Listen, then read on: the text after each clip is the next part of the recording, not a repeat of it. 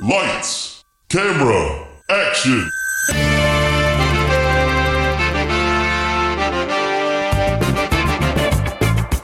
When a script is written that is so bad that no one will film it, two men will bring it to life just so they can mock it. This is Table Reads.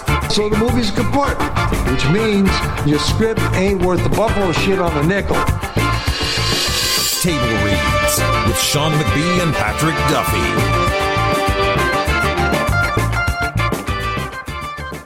Hey, everybody. Hello, everybody. This is, uh, what, episode 63 now? Indeed. Christ, that seems like a. I mean, it's a pretty random number, but it seems like a landmark anyway.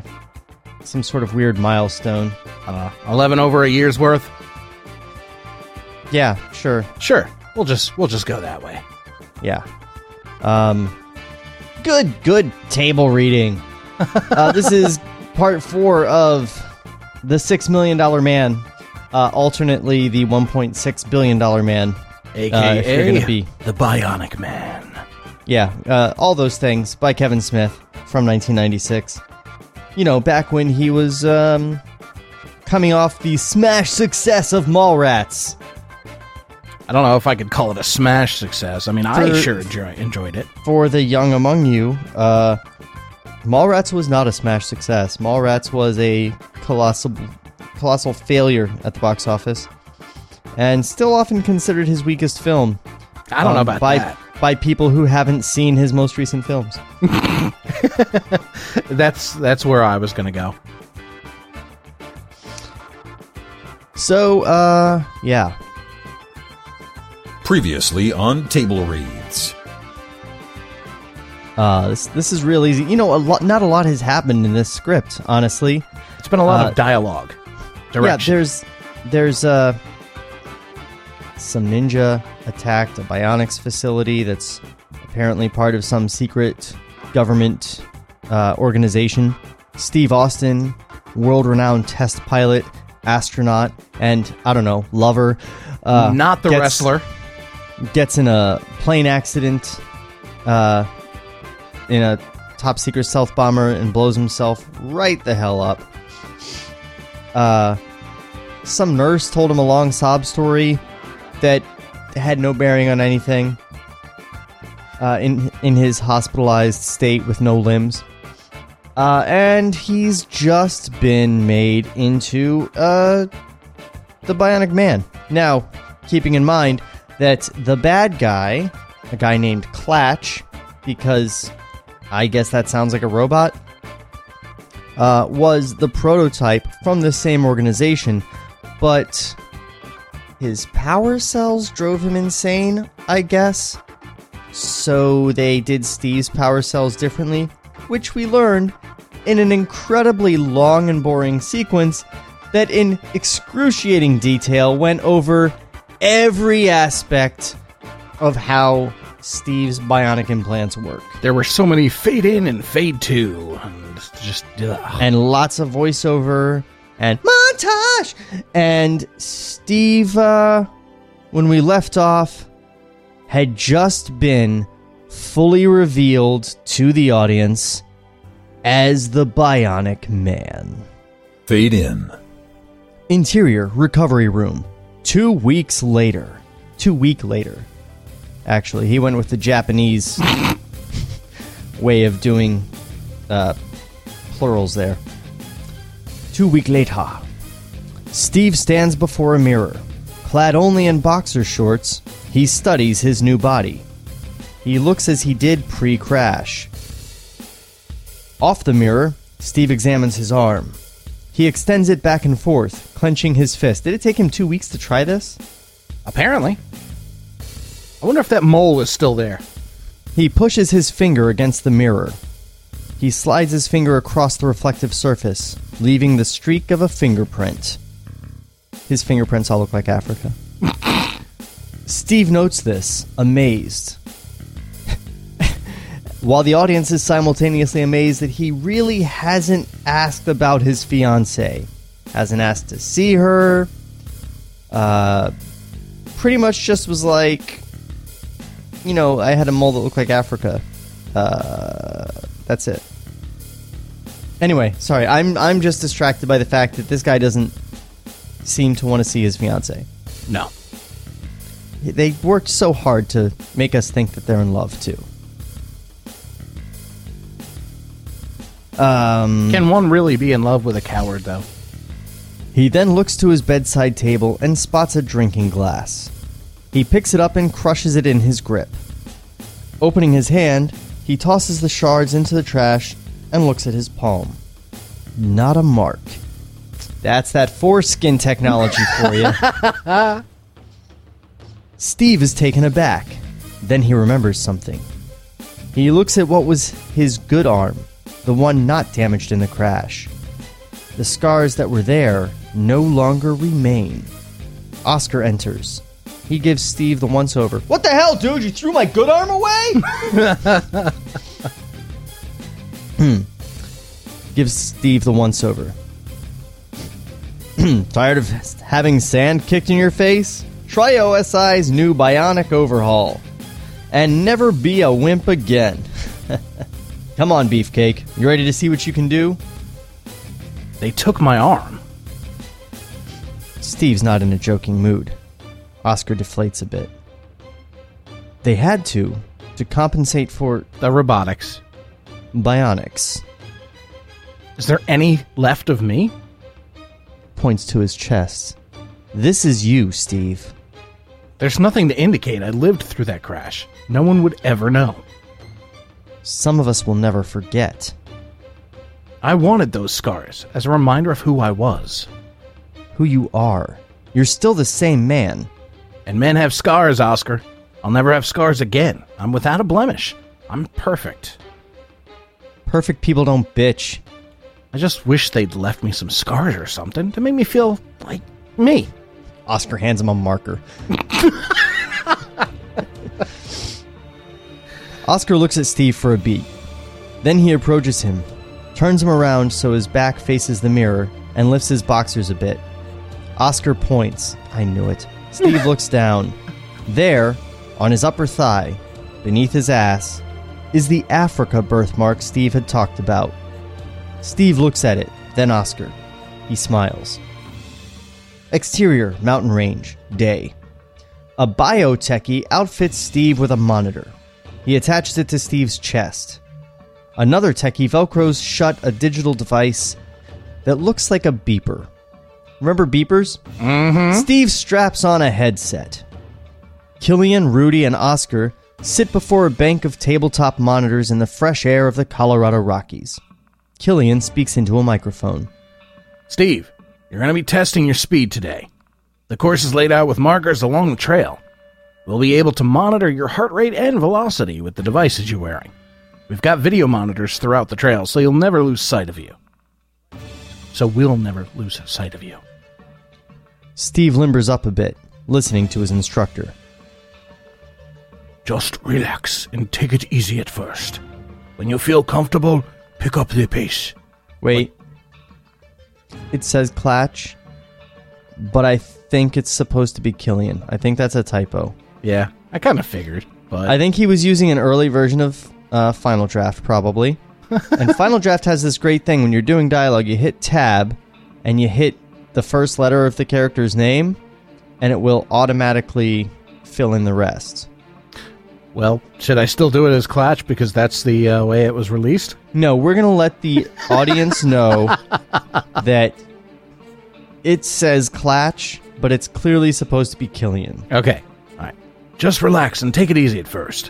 When you feel comfortable, pick up the pace. But don't overdo it. This is just a trial run. Steve nods. He begins jogging in place, then heads off into the woods. At the table, the team monitors. Heart rate normal. He's doing fine. Speed, 5 miles an hour. Steve trots along a path, past a marker. We can hear the sound of his breathing. A camera high in a tree pans with him as he passes. The image of Steve running is on one of the screens. Oscar watches it. He's past the first marker. How's he doing? Blood pressure's normal. Steve passes between some tall trees, picking up his pace a bit. His breathing remains the same. The monitor strapped to his leg jumps from 5 to 10. Back with the team, their monitors reflect this. He sped up some, To what? 10 miles an hour. Heart rate hasn't jumped yet. Interesting. Steve runs now. He takes a hill in a few steps. His breathing is normal still. Back with the team, the heart monitor beeps steadily along. He's taken a 13 foot incline without raising his blood pressure. He's up to 13 miles an hour. How long's he been at it now? 10 minutes. Steve whips into a clearing. He breaks into a sprint, heading toward a mountain. His breathing remains constant. At the table, the monitor picks up to 25, then jumps to 30. Hmm. The team goes wide eyed. That monitor okay? Steve takes the mountain base, breaking nary a sweat. Nary, there it is. There it is again with that nary shit. Yeah. His breathing, as always, is unaffected. At the table, the monitor is now at 48 and climbing. Killian studies his data, eyes darting from the pages to the monitors, to the videos of Steve making his running climb up the mountain base. Rudy smacks the monitor that displays Steve's heart rate. Oscar's eyes jump between the two. Is that possible? We were expecting 25, 30 tops. His heart rate hasn't jumped. That's because he's expending very little energy. Not expending energy, he's running 60 miles an hour. Well, damn. But the bionics are doing the work. His cardiovascular isn't being taxed. As far as the body's concerned, he's doing nothing more strenuous than walking. Steve's feet dig into the earth, pushing his running climb. The monitors on his leg read 75. The team stares at their monitors, dumbfounded. Steve reaches the peak of the mountain and comes to a stop. He raises his hands triumphantly. The broken man returned. Endurance test montage begins. One, Steve in the weight room. Killian inserts a pin into the weight pile. 200. Steve lays back and places his hand on the grips. He pushes up oh so easily. Two, the eye test. On what resembles a shooting range. Rudy hangs an eye chart on two pegs. He has Steve cover one eye and read. He does. Rudy pulls a switch, and the eye chart drifts backwards 10 feet. He urges Steve to read it again. Steve does. Three. Steve in the weight room again. Killian sets the pin again, this time 400. Steve again pushes it up with zero sweat. Four. The eye test again. The chart is back against the wall. Steve moves to cover his eye and read it again, but Rudy stops him. Rudy then turns off the lights. The screen goes black. Then we switch to Steve's POV. An infrared glow fills the screen. Mm. We see everything in night vision. It zooms in on the chart, giving us a crystal clear view. 5. In the weight room, close up on Killian, straddling the bench, inserting the pin to the heaviest weight. Suddenly, he shifts forward, his eyes darting about. He grabs onto the bench. Cut out to reveal Steve lifting the entire bench, weights, seat, base, and Killian over his head. He smiles up at Killian. Ha ha ha. Six. Outside, Steve runs again, this time slow mo, reminiscent of that shot from the opening of the old show. And that is your montage. Interior, debriefing room, slab rock, day. Steve sits at a conference table. Across from him sits Oscar. Behind them, a blank screen. How do you feel, Colonel Austin? Sore. Ruby and Killian have developed worse endurance trails than eating a mean. Give a scientist any sort of budget. They chortle for a moment, then fall into silence. I can't tell you how glad I am that Oscar's at a loss for words. Steve nods. I know, and thank you, my friend. What you're done for me is not, what I-. We're going to correct that. What you've done for me is nothing short of amazing. But I'd like to know why. Cut right to the chase. Steve smiles. Oscar stands. Steve, it is our hope that you'll come to work for us at OSI. And by hope, we mean um, you are obligated, like legally obligated to do so, or we will disassemble you and throw you in the ocean. And now you will be the gimp because you have no arms and no eyes. Steve, it is our hope that you'll come to work for us at OSI. Steve is flabbergasted. You're you're OSI? Oscar shrugs and nods. I'm sure you've heard many rumors about what it is exactly that we do at OSI. Some of them are probably true. Well, most of them are probably true.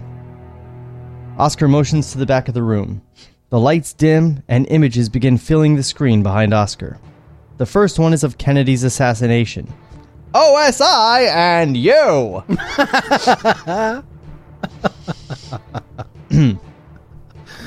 This is what created us. After the Kennedy assassination, we were set up to police our government's various agencies, and for years, we did just that. An image of Nixon's farewell address fills the screen. Sometimes we were effective. An image of Reagan's attempted assassination replaces it. Oscar shrugs. Sometimes we weren't. Wait, is he saying they they failed to protect Reagan or they failed to take him out? Who knows? I'm really not clear on this. I want I want to know what's happening. Well, you should ask uh, Kevin Smith if you get to talk to him. I certainly will. Sometimes we weren't. But where we found ourselves to be most efficient was in world politics. Or more precisely, areas of world politics where the CIA and NSA couldn't even make moves without creating international incidents. An image of gas lines from the 70s fills the screen, making sure things like this, an image of Gaddafi replaces it, and this come to a quick end. We've never been detected, and we've never dropped the ball. Kind of stuff you're dealing in. I should hope not. I'm not gonna lie to you. It's pretty cloak and dagger stuff. Spying in this day and age? We call it preemptive defense. Short fuse potential problems before they become just that. And you think I can fit the profile? If you didn't before, with your potential now, well, let's just say I'm glad someone with your capabilities is on our side. Steve inhales deeply, exhales, and shrugs. Is there some sort of secret handshake you're supposed to teach me here? So you're in? What's the mission? Exterior, skies over New York. Day. The Chitauri fly around on their sleds as Thor. No, God. Going back to Marvel again. A commercial airliner soars through the clouds. In voiceover, there's an international automobile manufacturers trade conference in New York City this weekend. The chairman of Atoya Motors, Toshiro Takagi, will be delivering the keynote address. He's the man we're investigating. Interior, airliner, day. Steve sits in a first class seat, studying a data chart. He's dressed in a suit. We'll supply you with an identity that'll gain you access into every aspect of Tuskagi's dealings. Once inside, the objective is to investigate Tuskagi himself, download his files, talk to his people, if possible, interrogate him. But at no point is he to be made aware of your agenda. Keep it all friendly. Steve studies files on a Tuskagi executive. Wen Yoshi. That is not a Japanese name. Now, That's that's, a- uh, what, Korean? That's a Vietnamese, first name and a Japanese last name. Huh. Wen Yoshi. His photo peeks out from behind the pile. The neural translator you've been equipped with will allow you to understand Japanese, but speaking the language will be a different matter altogether. So you're saying they had Google Translate in 96? I Yeah, don't yeah. think so. He has a Babel fish. Hmm. Steve pulls a small device that resembles a micro cassette recorder from his briefcase. He inserts a thumb sized microdisc into it. Dr. Killian has assembled a rudimentary breakdown of the most basic elements of the language, skewing heavily toward vehicle manufacture and business, as they are more necessary for your mission than simply learning dirty words. Hmm. Good luck, Steve. I'll see you in Washington. Steve pulls a pillow from under his feet. He places the pillow behind his head and leans back. He looks around furtively, then extracts a cord from the device, plugging it into the ba- base of his neck beneath his hair. Not in his eye socket? he leans back and closes his eyes. The device activates. Its tiny monitor reads, Downloading. I know Kung Fu. Yeah, I was about to say that. I, I, I'm pretty sure the Wachowski brothers got a hold of this and used it as inspiration. Exterior JFK Airport runway. Day. The airliner touches down in New York. Exterior Trump Plaza Hotel. Day. Oh man. Steve steps out of a cab, paying the driver. A bellhop grabs his bag. A banner out front reads, Welcome World Auto Industry. Welcome World Auto Industry. We have the best cars. We're gonna put America first. None of you are allowed to sell your vehicles here anymore. Stop coming here and taking our jobs. Oh man, I'm really glad I got to do that. Me too. Um, in- interior hotel bar night. Steve enters the bar dressed in a tuxedo. He looks around and spots Wen Yoshi, the Tuskegee exec whose file Steve was studying on the plane. We remember because his name is wrong. A waitress passes Steve and grabs her. Excuse me, miss. What can I get you? My friend over there. I'm playing a joke on him. I know this isn't going to sound orthodox, but I can pay you for your effort. What do you want me to do? Here's my idea. Steve begins whispering in the girl's ear. He holds up his room key, shaking it toward the off screen Wen. The waitress laughs and nods. I want you to go up into my room and f his brains out. At Wen's table, the waitress joins him. Wen studies paperwork. Hi, Wen. Wen looks up, taken aback. He looks around, then back at the girl. Yes, you handsome. I'm sorry, have we met? No, but we're going to. If you'd like. She slips the room key into his lap. Wen looks around, shocked, then back at the waitress. 1211. Now. she rubs his head gently and exits. Wen watches her go, amazed. He looks around, then at his paperwork. He tosses the paperwork into his briefcase and hurries out of the bar. Steve and the waitress watch him go. They giggle. Steve hands the waitress a $100 bill. Can't thank you enough, my dear. This will be one surprise party he'll never forget. Steve heads off. Interior, hotel, 11th floor, night. Wen steps out of the elevator and looks at the directions to the room. He hurries in that direction. Interior, hotel room, night. A key is heard being inserted into the door. The door opens, and Wen stands there, hesitating. Hello? Hi, Wen. Steve hides behind the corner wall. He speaks, but we hear the girl's voice. This is Steve in the waitress's voice. Yeah, so I guess you have to do it. Yeah. well, get in here, you sexy thing. Wen shuts the door behind him and hurries into the room. Once he rounds the corner, Steve nerve whacks him in the neck. What the hell is that? I think that's the old style TV karate chop that people would do to necks to knock people out instantly. I don't know where that came from, but uh, it was very popular for quite a while. oh, sure. Wen goes down, out cold. Steve carries him to the bed and checks his pulse. Because Steve might not know his own strength. He might have just, like, chopped the whole guy's body in half. uh, satisfied, he begins trying the ma- tying the man to the bre- bed frame. Interior, hotel room, later. Steve finishes taping Wen's mouth closed. Then he takes a stationary position over him and stares. Close up on Wen's face, passed out. Close up on Steve's face, concentrating. Steve's POV changes from normal vision to digital readout. It contours the unconscious man's face, measuring, cross checking. At the bottom of the screen, a readout says Visage Modification Enhancer activated. Close up on Steve's face as it slowly morphs into Wen's, except for the mouth. My God. Hold on. Oh, that was Steve- me talking. Steve looks in the mirror and is caught off guard. My God. He then notices the mouth.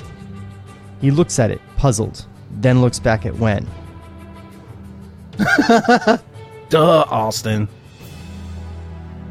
He removes the tape from Wen's mouth and stares at him again. Close up on Steve's mouth as it takes the shape of Wen's. The phone rings. Steve answers it, speaking in Wen's voice that he's never heard, Hello? except for one word.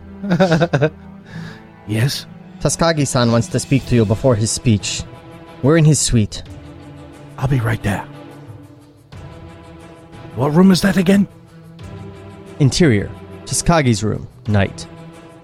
Taskagi addresses someone off screen. I don't trust my nephew any longer. There are things he's involved with. Well, I have suspicions he's involved with. I fear for my life when. Steve, as Wen, sits across from Taskagi. He struggles for something to say. What is it that leads you to this belief? I suspect that he's made alliances with. That's the third time you've said with and trailed off, dude. You need to chill out. Just say what the hell you mean. I'm. Oh. There's a knocking at the door. Steve, as Wen, answers it. A Japanese bodyguard leans in. They've started. Taskagi-san is on in five minutes. They'll have to wait. Taskagi-san needs some. Taskagi places his hand on Wen's shoulder, shaking his head gently. This old fool was just prattling on when. Pay no heed. He steps out of the room and into the hallway, patting the bodyguard on the back. Besides, I have Gon to watch over me. Isn't that right, Gon? Mm. Gon smiles and nods. He taps his watch. Taskagi nods and turns to Steve as when. We should go. If permitted, I have to use your bathroom, Taskagi-san. Taskagi waves Steve as when on. He closes the door to the room, leaving Steve alone. Steve leaps into action, heading for Taskagi's closed laptop. Taking a seat in front of it, he pulls up his sleeve and opens a panel in his arm. He taps a few keys. Steve, still as when, but in Steve's voice, Breaker 1-9. This is the Tin Man. You got ears on solid gold? Exterior, OSI building, Washington, D.C., night. An establishing shot of the by now familiar OSI headquarters. That's a big 10 4, Tin Man. Table Reads will return after this brief word from our sponsors.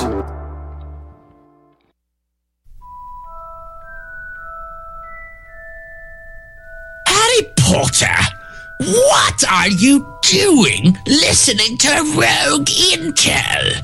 That podcast is for Slytherin.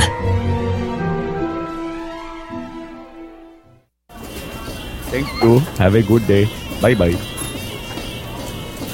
Every time I need to go buy a refill for my Slurpee machine, I go to rogueintel.com slash Amazon. This way I can get my Slurpee machine at the great prices of Amazon and my Rogue Intel buddies get a little bit of a cut from that. And every time I make a Slurpee purchase, it makes me very, very happy to know that I am supporting my favorite chubby little buddy.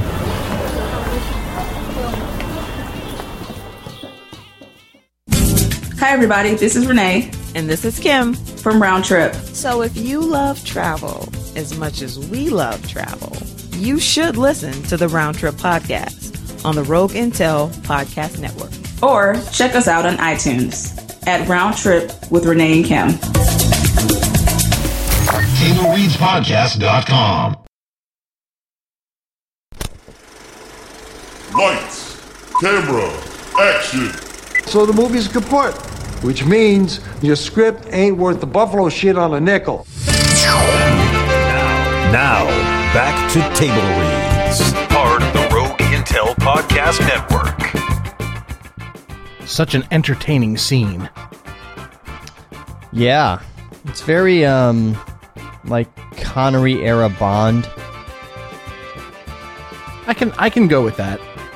I mean, Connery did once pretend to be a Japanese guy. Uh, and he didn't change his accent one bit No, no, no. because he doesn't Also- do that. He just had like a bad haircut and some bad tanner, and it was like, yeah, that guy's Japanese now. And all the Japanese people around him are totally buying it. Man, the 60s were rough. Fade in. Interior OSI operations monitoring, night. In a room filled with computers, screens scroll with data readouts, LED, infrared, body temps, graphs, all awaiting link up with Steve. Technicians cover every aspect, while Oscar and Sage look on. Have you been to see the wizard? Affirmative, solid gold. I assume the cloak worked, but how's your Japanese holding up? He's very good. Interior, hotel room, night. Steve types away at the terminal, speaking aloud. Keep the chatter down to a Beavis like monosyllabic banter. And I'm ice cream. Have to say Shakes his though. head. What? Shakes his head. Oh, yes, thank you. I wouldn't have known I shook my head otherwise. Have to say though, he doesn't seem like the mercurial type. And another thing, he's scared. What of? Mentioned the nephew, who's apparently not here. Steve plugs a disc attached to a wire into the base of his neck. He slips the disc into Tsukagi's computer. Yes, he's our next line of investigation, but for now, you stick to the old man. Interior, OSI operations monitoring, night. Oscar switches on a monitor. You ready to uplink? That's a go, solid gold. Interior, hotel room, night. Steve punches digits into his paneled arm control pad. I'm online now. Like, Why the dot dot dot? Why the It's ellipsis? it's I'm online now. okay. Well, we'll just go with that then. Steve taps a key in his arm. Interior, OSI operations monitoring, night.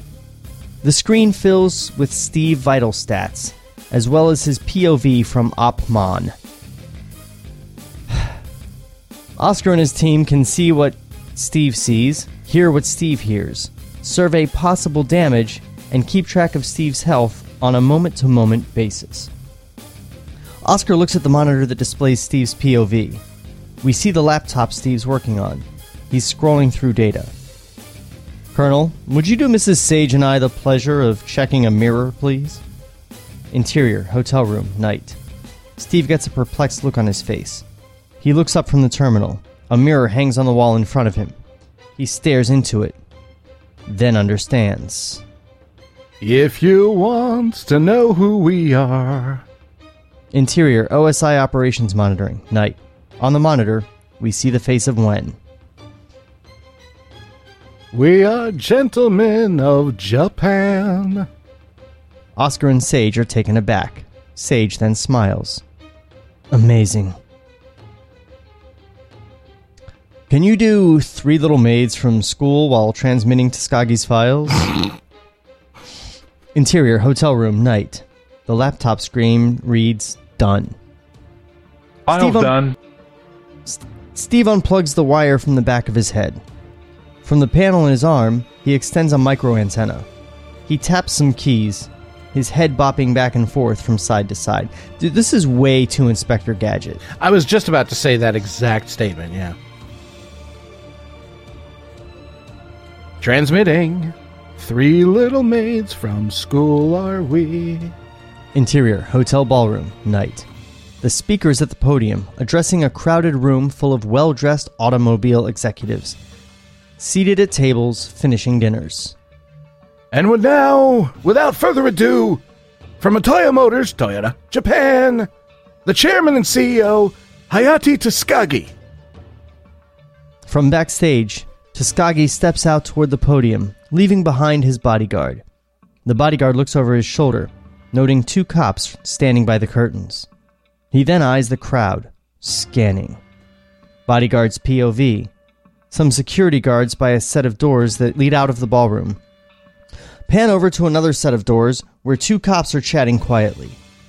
Pan up to a picture window high above the floor, unguarded. The bodyguard then looks up to Tuskagi as he stands at the podium, smiling at the applause he's receiving from the crowd.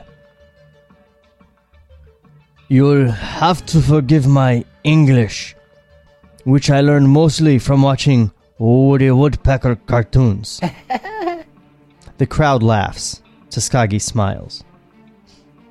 Interior, hotel hallway, night. Steve, as Wen, exits Tuskagi's room, pulling the door closed behind him. He walks briskly down the hallway, talking to operations monitoring. Austin out of the boudoir, heading for what I'm sure will be a scintillating lecture. Interior, OSI operations monitoring, night. Oscar smiles at Sage. A techie hands them some data. Just got the stuff you sent. Perfect. Your communications network processor is functioning at an optimum. So's my bladder. I'm going to hit the bathroom, so I might be losing you folks for a bit. Colonel Austin, this is Mrs. Sage. We'd like to continue monitoring from operations, and I'd be hesitant to break the connection just as a precaution. Stay online. Interior hotel bathroom, night. Steve enters, shaking his head.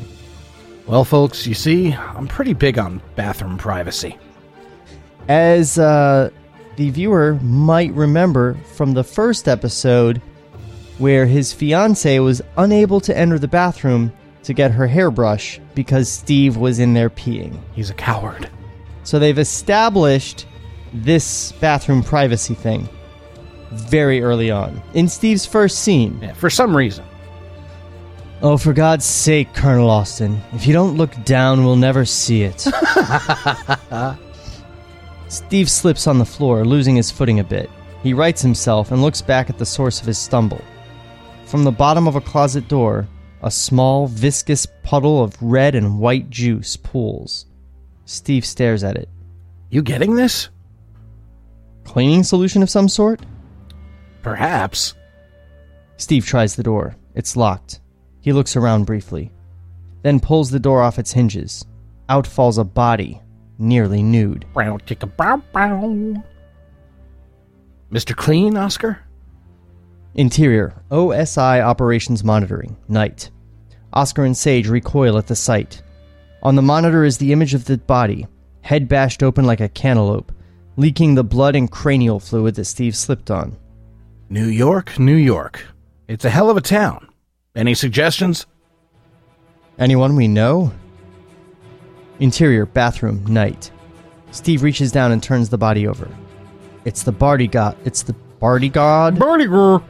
It's the bodyguard, gone, who had picked up Tuskagi. Oh my god. Steve? Steve, what is it? But Steve's already on the move.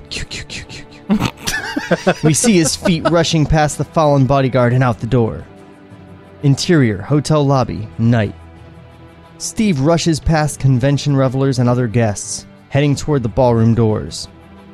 If you have any sort of backup, I'd suggest calling it in. Something's going down here. Interior, OSI operations monitoring, night. Oscar watches Steve's POV on the monitor as it rushes toward huge doors. Looks like our man Tuskagi has uh, made a run for it. Oscar and Sage exchange knowing glances. Interior, ballroom, night. The doors are thrown open as Steve as Wen rushes in. Some people shush him, urging for the closure of the doors. Steve then recognizes the voice of Tuskagi and looks to the stage. Tuskagi is continuing his speech to the seated conventioneers. Steve looks perplexed. He quickly cases the room and heads toward the stage.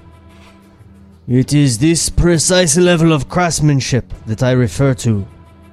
A mark of pride and quality that this industry has forgotten since assembly lines are now almost 90% mechanical.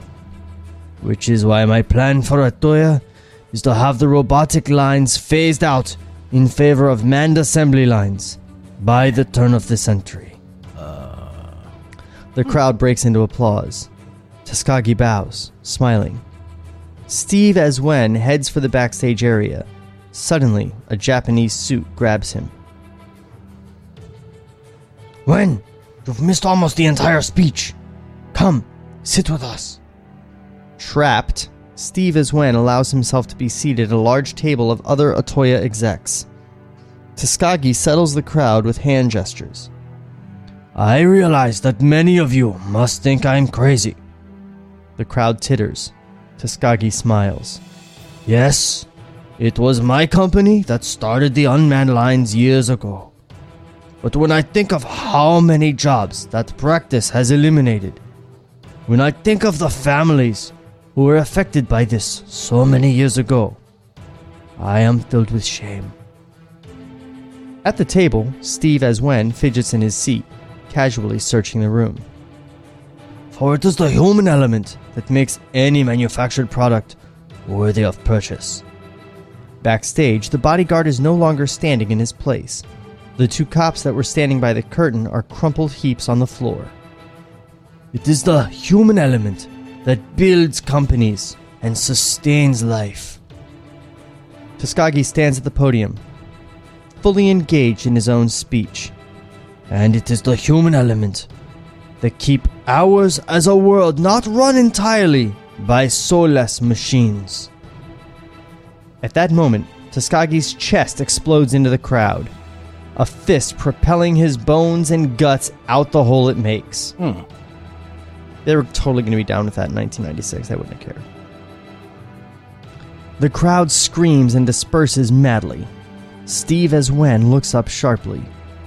At the podium, the bodyguard withdraws his arm from the gaping chest wound it created in the now dead Tuskagi. He lifts the body over his head and hurls it into the crowd. Tuskagi's body lands hard on the Atoya exec's table, much to the occupants' horror. Steve looks from the body to the stage. On the stage, a team of security guards rush the bodyguard. Quickly and violently, he dispatches them, in a very familiar fashion. Steve struggles to get through the rapidly fleeing crowd. Steve, what are you doing? Interior, OSI Operations Monitoring, night. Oscar leans into the mic, watching the mayhem on the monitor. What do you think I'm doing? That guy up there is dead in the bathroom, yet he somehow managed to put a hole through Tuskagi. Do not approach the subject. Sage slaps Oscar's arm and shoots him a fiery look. Repeat. Do not approach the subject, Colonel Austin. He's not ready for this.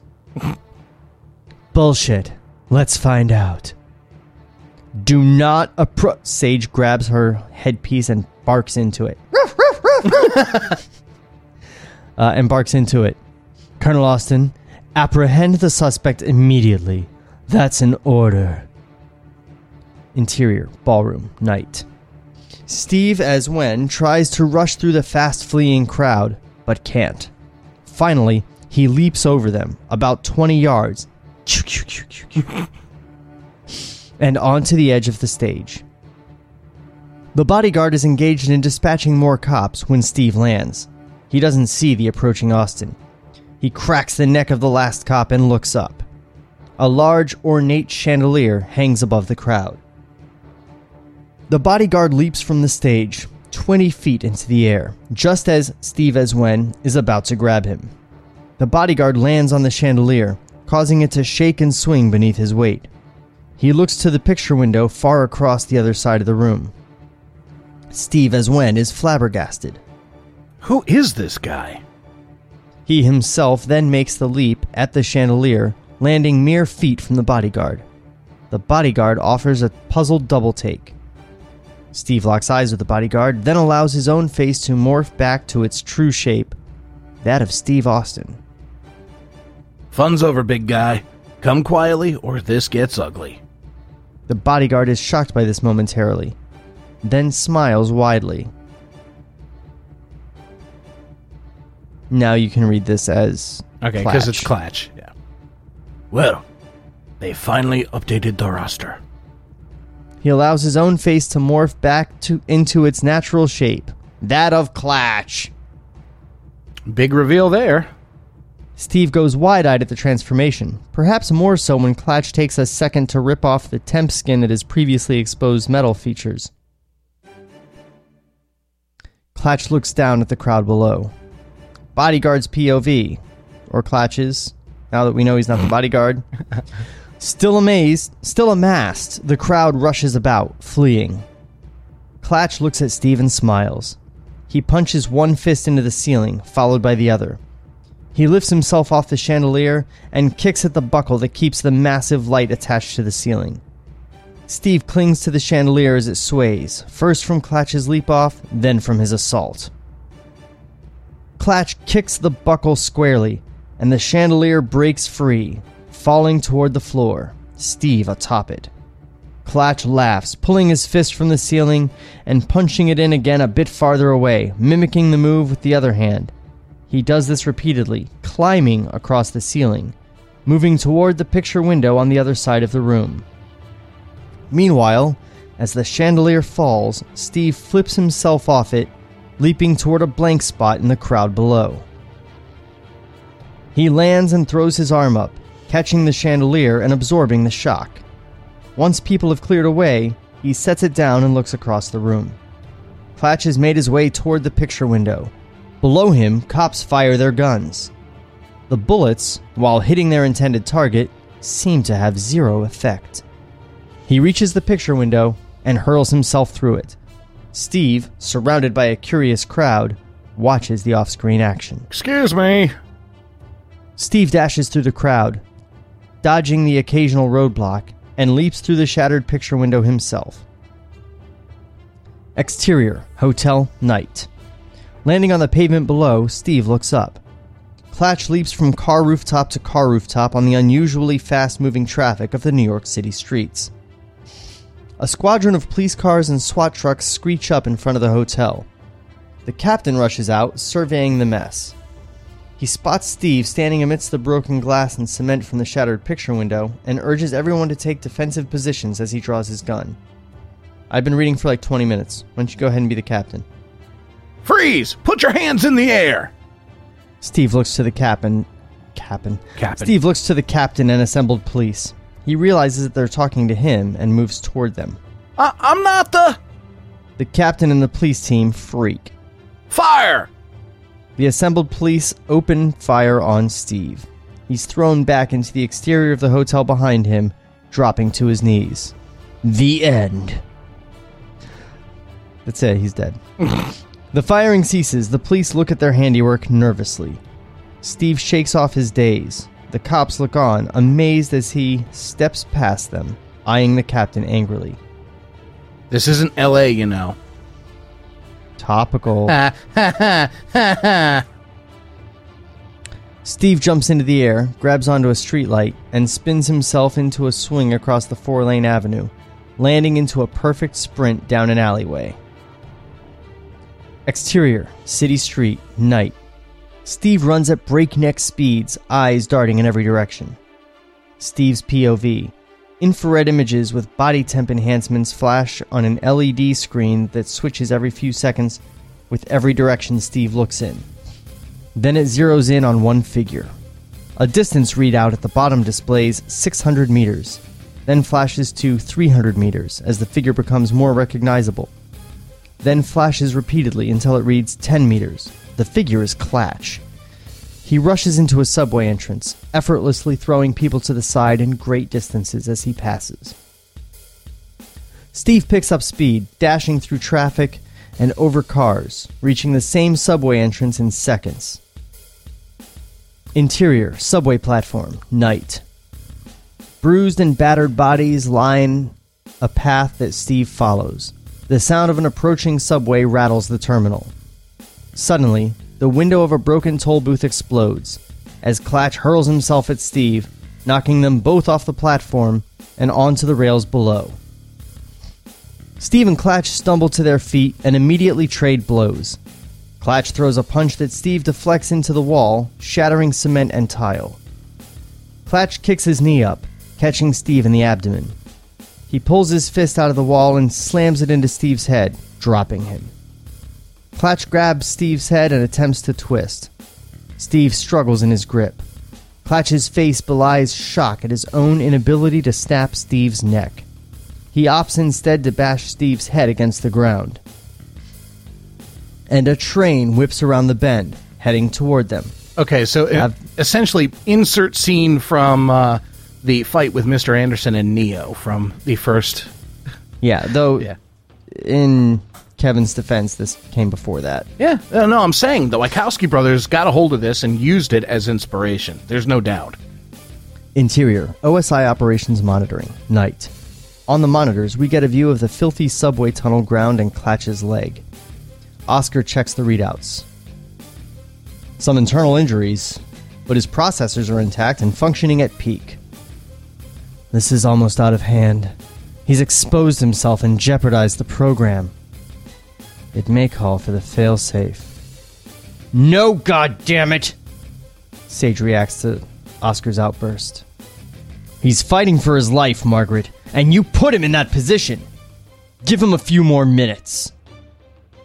Interior, subway platform, night. Steve frees a hand and reaches up, grabbing Clatch by the neck and pulling him forward. He flips Catch. Flip you for real. slamming his exposed metal face into the third rail.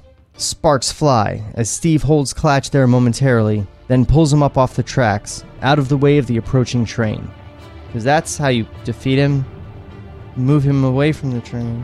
Hmm. On the platform, Clatch kicks Steve solid in the chest, sending him sprawling across the floor, knocking what few people remain on the platform down. Clatch then leaps back toward the tracks into the path of the coming train. He punches his hands through the ground and pulls, straining. The tracks break free from earth with sparks, and Clatch twists them upwards, toward the platform, leaping away just in time as the train, horn blaring, is almost on top of him. Steve shakes off his stupor and sees what Clatch has hatched. Ha, I see what you did there. He sees the train heading, emergency brakes screeching, heading for the twisted track ramp, looks to the bystanders, both standing and injured, and reacts. Run! The bystanders scramble as the train, unable to stop, hits the crumpled track slash ramp and jumps the platform. Steve lifts his foot and brings it slamming through the platform, lodging it firmly into the ground. He does the same with his other foot and braces himself, throwing his arms out at the approaching train.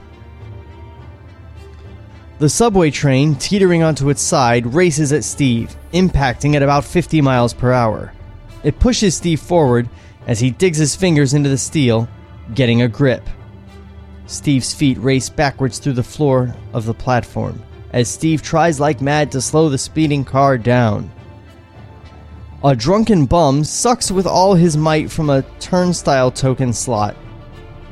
What? He's sucking on a token slot? What the?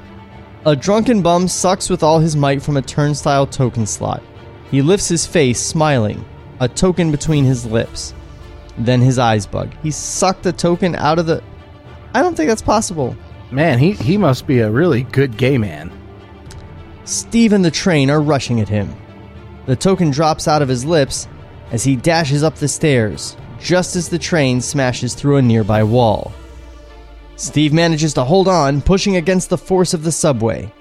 The pair burst through pillars and security gates, smashing against walls along the way. Ahead, a mother pulls madly at her small son, whose jacket is caught on a turnstile. The kid cries, the mother screams. Steve looks back over his shoulder and sees the mother and son directly in his path. His heels dig deeper into the ground, sending debris and sparks flying. The mother pulls frantically at her son.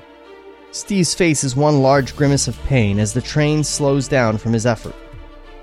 His heels dig even deeper into the ground. The subway throws less sparks as it grinds to a slow halt. Steve and the train decelerate to a stop, mere inches from the turnstile trapped son. For a moment, all is quiet. Then the mother rushes to her child, tears of joy streaming down her face. Fade out.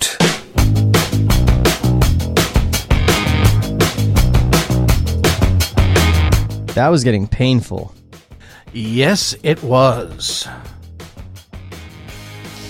Such excruciatingly detailed direction for that stuff.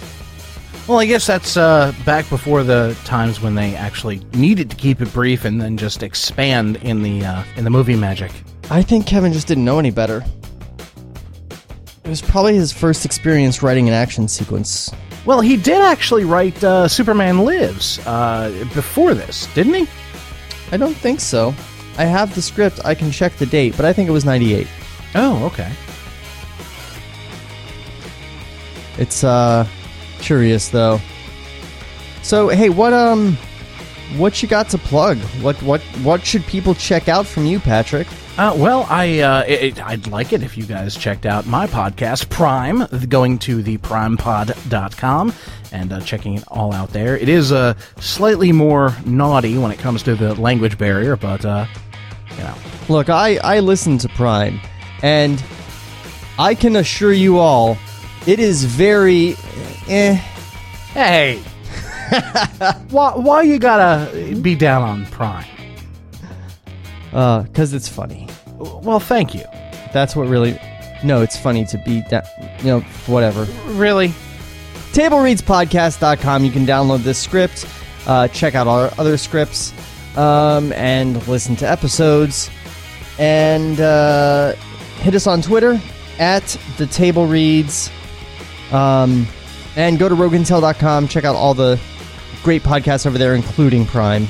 Well, thank you for that. And if you don't already, go subscribe to this show by going to iTunes or wherever fine podcasts are broadcasted. Yes. Um, by the way, Superman Lives, he wrote in March of 97. Oh, okay. Well, so after. Yes. All right, well, that is when that would be after. Yeah, that's that's how the cookie crumbles, I guess. That's another script you can look forward to us reading eventually here on Table Reads. But for now, we're going to get out of here, and we'll see you next week with part five of The Six Million Dollar Man. The voice of Table Reads is Art Carlson. Hey, that's kind of meta. This has been a Rogue Intel production. Cut to black.